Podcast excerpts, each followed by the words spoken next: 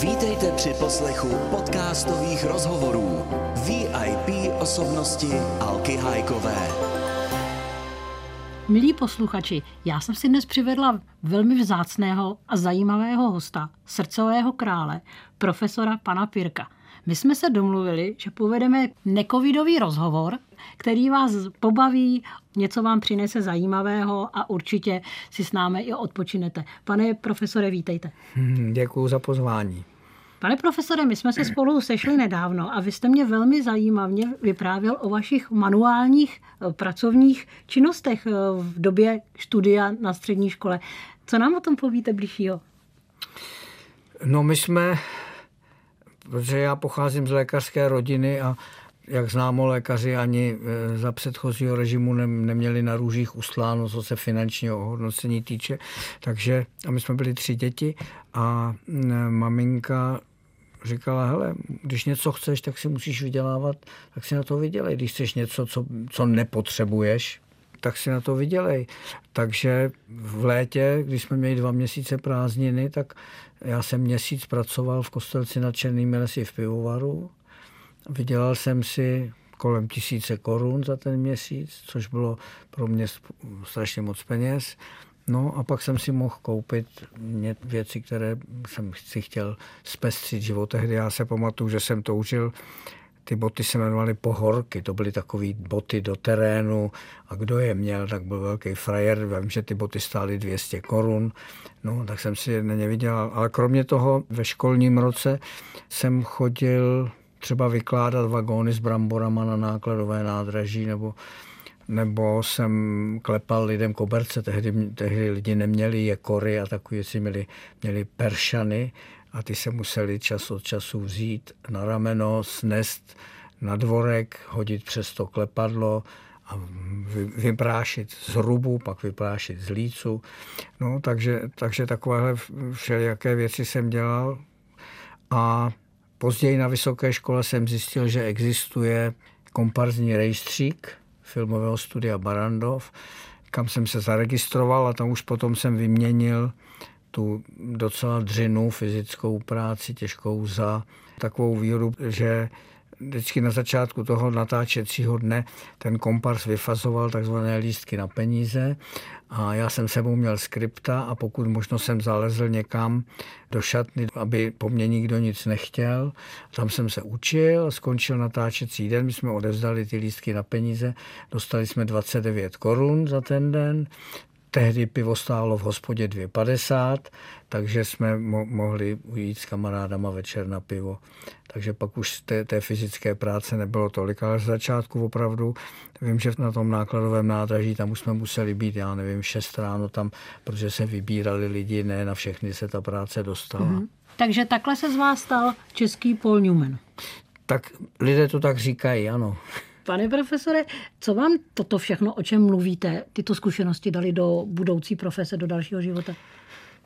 No, dali mi strašně moc, dali mi mm, to, že vím, co to je fyzická eh, dřina, vím, že eh, prýma a šikovní lidi eh, jsou nejen mezi univerzitně vzdělanými lidmi a že stejně tak nefér lidi jsou i mezi manuálně pracujícíma, ale i ale i vysokoškolsky vzdělanýma lidma, že, že prostě všude jsou lidi prýma a lidi méně prýma. Čili je to o osobnosti. Je to o, je to o osobnosti toho člověka a můžete si s někým, tedy manuálně pracujícím, užít mnohem hezčí legraci a může vás to víc obohatit, než nějaký třeba rádoby intelektuální večírek.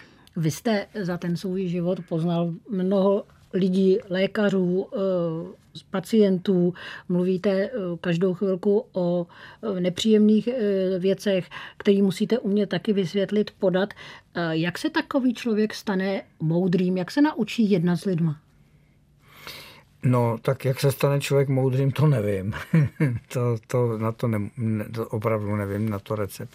Ale je, je, jednat s lidma, já si myslím, že především je potřeba naslouchat tomu druhému a být tolerantní, protože člověk musí se snažit pochopit názory toho druhého A to, to je jedna věc, která trošku mi tady pořád na té naší společnosti vadí, že když někdo má jiný názor na nějakou věc než vy, tak eh, on vás automaticky považuje za vašeho úhlavního nepřítele, což je úplný nesmysl, protože to, že mám na něco jiný názor, ale můžu mít na 90% souhlasný názor s tím člověkem na jiné věci, tak to je právě o tom je ta demokracie a o tom je to pochopit toho člověka a hlavně věci nejsou černobílé. A jak člověk nazbírá životní hodnoty? No, bohužel to trvá léta. A, takže ty, ty hodnoty, jeden můj kolega měl takové krásné přísloví, který říkal, kdyby mladý věděl a starý mohl. Jo? Protože mladí toho můžou spoustu, ale nevědí. A my zase víme a už nemůžeme. A jaké jsou vaše dnešní životní hodnoty? Moje životní hodnoty jsou přátelství, já nevím, jestli rodina je hodnota, nebo prostě rodina, přátelství, kamarádi, to bych řekl taky. No ale největší, největší hodnota na světě je, je, je láska a štěstí a zdraví. A řekněte mi, eh, vy působíte velmi vyrovnaným, klidným dojmem. Jste takový opravdu, nebo vás dokáže něco naštvat? Dokáže mě něco naštvat a já nebudu říkat co, protože by to mohli lidi mít, na mě dělat, aby mě, aby mě naštvali. Vy máte velmi pestrý a zajímavý život, který jste mi prozradil, vlastně teď dáváte do své knihy. Eh, řeknete nám o tom něco blížšího? No já jsem už, už před mnoha a mnoha lety napsal knížku, která se jmenovala eh, paní redaktorka to vymyslela Srdce a srdíčka Jana Pirka a teď přišel před nějakou, no je to něco přes rok. Můj kamarád, redaktor Tomáš Poláček, přišel s nápadem, že bychom napsali knihu, kterou vlastně píšeme při tom, když spolu běháme, protože mhm. my jsme, my jsme spolu mimo jiné absolvovali New Yorkský maraton a e, Tomáš je známý běžec a vůbec známý poutník, který nevím kolikrát objel země kouli autostopem. A, a tak jsme rok běhali a on běhal s takovým malým zařízeníčkem, které to nahrávalo, co si při tom povídáme. Mm-hmm. A teď to finalizujeme a na podzim by ta knížka měla být. Ještě nevíme, jak se bude jmenovat, ale bude to vlastně knížka o, o té mojí zatím závěrečné etapě života. Tak já myslím, že na závěrečnou etapu je ještě no, brzo. Já, no já říkám zatím závěrečné. Ale my se asi samozřejmě nevyhneme eh, lékařskému tématu tomu, že jste velmi významný lékař, eh, chirurg. Eh, řekněte mi, co obnáší komunikace s pacientem, rodinou, pozůstalými, empatie, sociální, emoční inteligence, umění vycházet s lidmi? No, je to těžké. Vy jste to, vy jste to všechno schrnula, co, co, patří, co k tomu všechno patří. My máme jednu výhodu v kardiochirurgii, že zhoubné nádory v srdci jsou extrémně vzácné. To je tak, protože ty nádory přece jenom je taková e, velice vážná a často smutná e, kapitola medicíny. A to my nemáme. My, my máme jiná vážná onemocnění, která jsou docela dobře chirurgicky korigovatelná. Já vždycky říkám mladým lékařům, že si musí uvědomit, že tomu člověku nestůně jenom srdce, ale on stůně celý, je mu stůně i dušička. Je to většinou starší člověk, je vytržený ze svého domácího prostředí. Takže ten lékař musí k tomu pacientovi si najít cestu. Ne, že on se stane rovnocenným partnerem s ním, co se týče medicíny, ale ten lékař se musí dostat na roveň tomu pacientovi, co se týče jeho zájmů, jeho třeba profese nebo jeho koníčku, aby k sobě našli nějakou společnou nit a ten pacient k němu tím získá důvěru. Ten lékař mu to musí vysvětlit, co s ním bude, co se bude dít.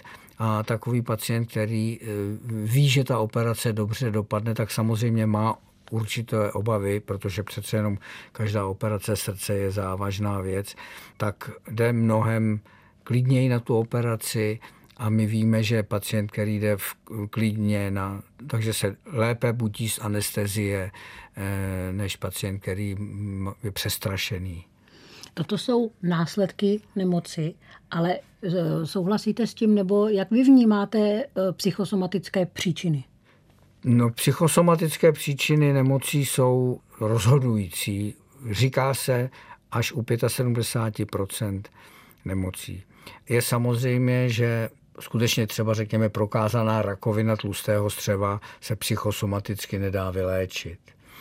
Ale pokud je to skutečně rakovina, ale pokud někdo je přesvědčený o tom, že má rakovinu, a jak se říká, a jenom ten náš blbej doktor na to nemůže přijít, tak jsem šel k léčiteli a ten mě vyléčil.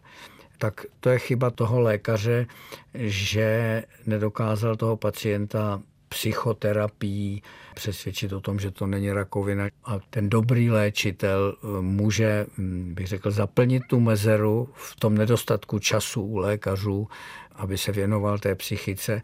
Ale znám případy nebezpečných léčitelů, kteří prostě chtěli opravdu prokázanou rakovinu tlustého střeva vyléčit psychicky a ty lidé už jsou samozřejmě dávno po smrti. Hmm. Jo? Ale to by dobrý léčitel nikdy neudělal, ten ví, že když ten pacient skutečně má rakovinu, která se dá operovat, tak se musí vyoperovat. Říkávalo se slovo léčí, to znamená, dejme tomu, když dám příklad, přišla bych k vám a vy byste mi řekl, tady máte tabletku, ta vás uklidní, ta vám pomůže, pomůže mi ta tabletka nebo mi pomůžou ta vaše laskavá slova? To by záleželo na tom, co by v té tabletce bylo. Může vám pomoct i to, kdyby tam byl jenom práškový cukr. A když by to bylo skutečně psychické, kdyby to bylo, kdyby to bylo psychosomatické onemocnění, tak vám může placebo efekt vás může uzdravit. A je srdce orgán, který je nejdůležitější, nejobávanější eh, v těle?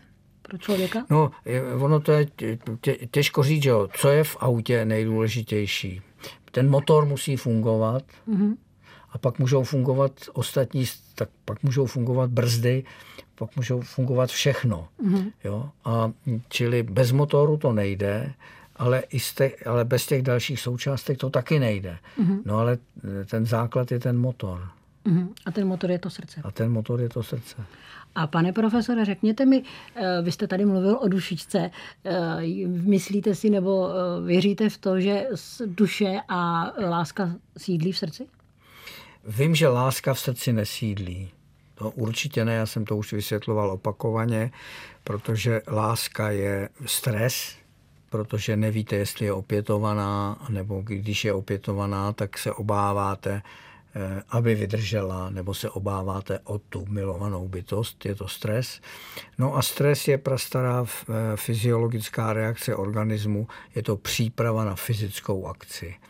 No, abyste mohli dělat nějakou fyzickou akci, tak srdce musí zásobovat okysličenou krví svaly. To znamená, že začnete dýchat rychle a srdce se vám rozbuší, takže takhle si to lidé vysvětlovali. Kde sídlí duše, to nikdo neví. A řekněte, Ani já teda. řekněte, mluvil jste tady o tom, o tom potřebě okysličit. Já myslím, že už jste to zmínil v každém rozhovoru, ale přece jenom eh, tady v této době možná je pohyb víc důležitý než kdykoliv jindy. Souhlasíte se mnou? No, ten pohyb byl důležitý vždycky ve vývoji člověka. Jenomže ta zátěž organismu se značně mění. Ono máme zátěž statickou a zátěž dynamickou. A naši předci to měli vyvážené a měli převahu té dynamické. To znamená, že oni chodili, běhali, zatímco my stojíme a sedíme. My, ne, my máme nedostatek té dynamické zátěže fyzické, máme velkou převahu té statické. Člověk leží v posteli, vstane, sedne k snídani, popojde pár kroků, sedne do auta, jede do, do kanceláře, výtahem vyjede do pátého patra, sedne si k obrazovce počítače. Čili to všechno je pořád statická zátěž a máme málo té dynamické. A abychom to vyvážili, to, co ten náš organismus potřebuje, je, je prostě to sportování. A nebo, tak třeba já to mám teďka do kanceláře 102 schodů a chodím to každý den, někdy i několikrát pěšky, nejezdím výtahem. Jak dlouho vám to trvá? To jsem si neměřil. Prostě jdu po těch schodech. To záleží, jak je horko, jestli nesu nějaké ně, ně, něco sebou. Ale nezadýcháte se na posledním schodu. No, kdybych letěl, tak bych se zadýchal určitě. My jsme říkali, že to malinko odlehčíme, to naše povídání. Já myslím, že vaši profesi znají eh, lidi vaše názory velmi dobře, ale jak žije takový pan profesor v době léta? v čase odpočinku, klidu?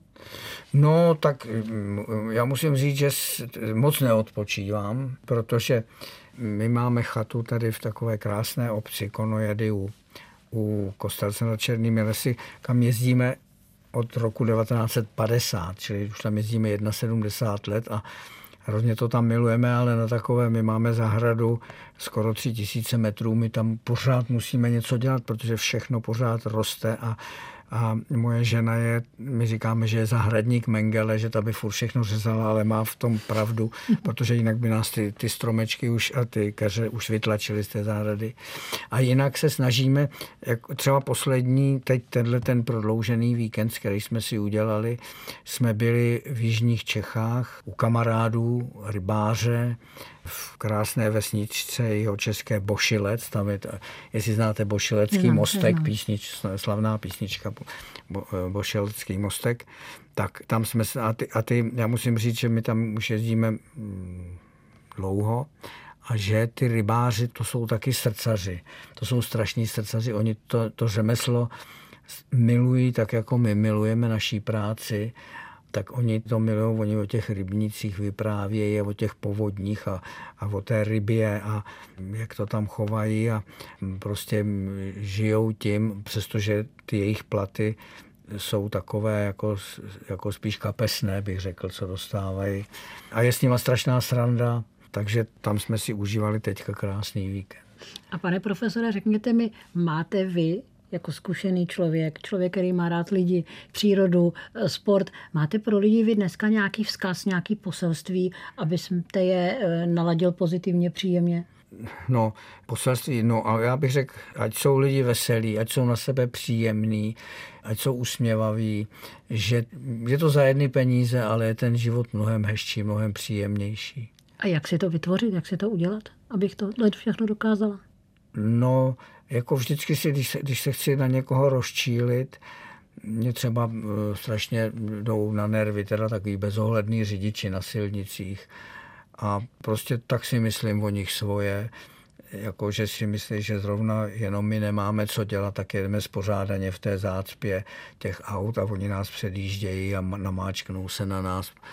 A tak rozhodně nezastavím a nehrozím jim, ale protože si říkám, no tak seš blbej, no. Říká hmm. náš dnešní host, pan Jan Pirk, s kterým se nerada rozloučím, ale bohužel nás tlačí čas. Takže děkuji moc za setkání a přeju vám vše hezké, ať se vám daří. Děkuji za pozvání. Naschledanou.